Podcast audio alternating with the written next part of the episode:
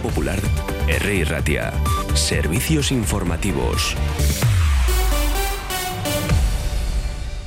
Son las 11 de la mañana. La ministra de Hacienda y Función Pública, también vicesecretaria general del Partido Socialista, María Jesús Montero, ha negado hace pocos minutos que no existan conversaciones con Unidas Podemos ni intercambio de propuestas para la reforma de la ley del solo sí es sí. Y Podemos no tiene previsto presentar una propuesta de esta reforma en el Congreso como alternativa a la registrada por el Partido Socialista, según acaban de explicar también hace muy pocos minutos desde esta formación.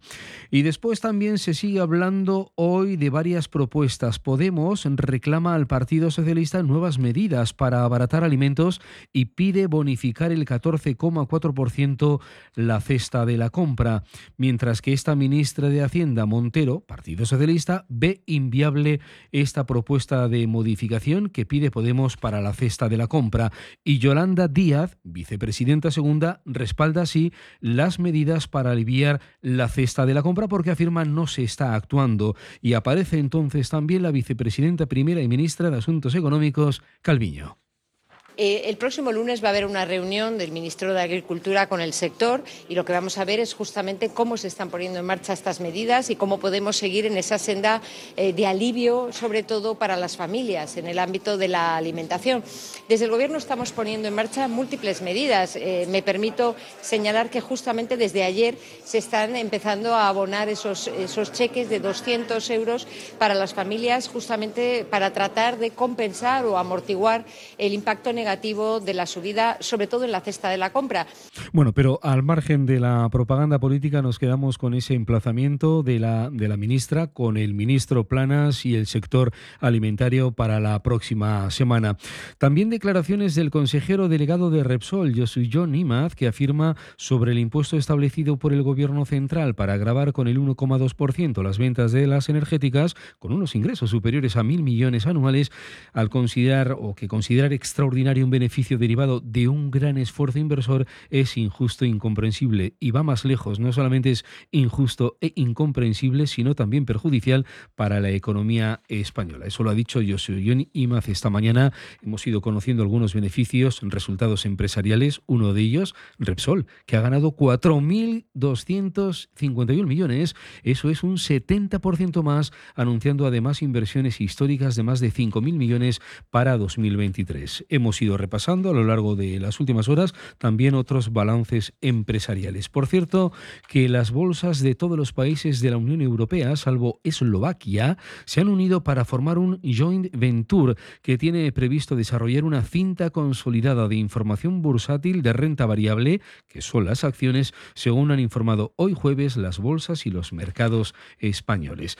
Y fuera de este ámbito, el presidente del consorcio de Aguas Bilbao-Vizcaya, Kepa Odriozola, defiende la importancia del mantenimiento preventivo, predictivo, normativo y correctivo por parte de operadores públicos y empresas porque un correcto mantenimiento de las infraestructuras de agua y saneamiento es, dice, esencial para asegurar el servicio continuo y de calidad y asegurarse de que los posibles cortes de suministro o fallos en el servicio afecten al menor número de personas y el menor tiempo posible. Y es que más de 200 expertos se reúnen hoy jueves en Bilbao en el primer foro de mantenimiento en el sector del agua.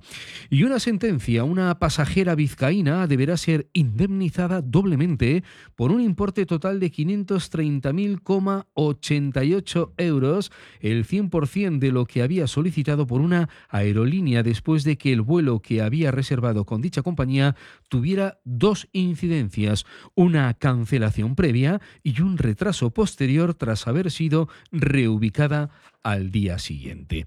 Y seguimos repasando palabras de Gonzalo Lavarría, consejero de Cultura y Gobernanza del Ayuntamiento de Bilbao, al hilo de la presentación del Plan Estratégico de Cultura con 135 líneas de acción para la próxima década. Porque una de las cuestiones que surgió en la mayor parte de los grupos, y es una preocupación que tenemos tanto la parte privada, la pública, todos, yo creo, todos y todas, es la necesidad de captar nuevos públicos y fidelizar a los que tenemos. Y en ese sentido, pues una de las preocupaciones precisamente es, que nos la transmitían, es la necesidad de conocer en qué públicos o a qué públicos llegamos y sobre todo ser conscientes de que hay a determinadas franjas de público, ya sea por edad, por formación, que no acceden a nuestra oferta cultural, ¿no? En ese sentido, yo creo que sí, las instituciones sí tenemos que tener un compromiso más intenso con lo que es la formación, que permite eliminar barreras de acceso, no de precio precisamente, sino de formación o de sensibilidad hacia la cultura en general. Y en cuanto a la situación del tráfico, ahora mismo el Departamento de Seguridad nos informa de que no hay nada, ya han quedado solventados todos los problemas, todas las incidencias de las que hemos ido dando buena cuenta anteriormente en R.I. Ratia Radio Popular, y ahora ya, con esa tranquilidad, hay tráfico fluido en la red principal. Una temperatura de 12 grados en el exterior de nuestros estudios y más noticias que llegarán en el próximo boletín informativo a partir de las 12 de este mediodía. Hasta luego.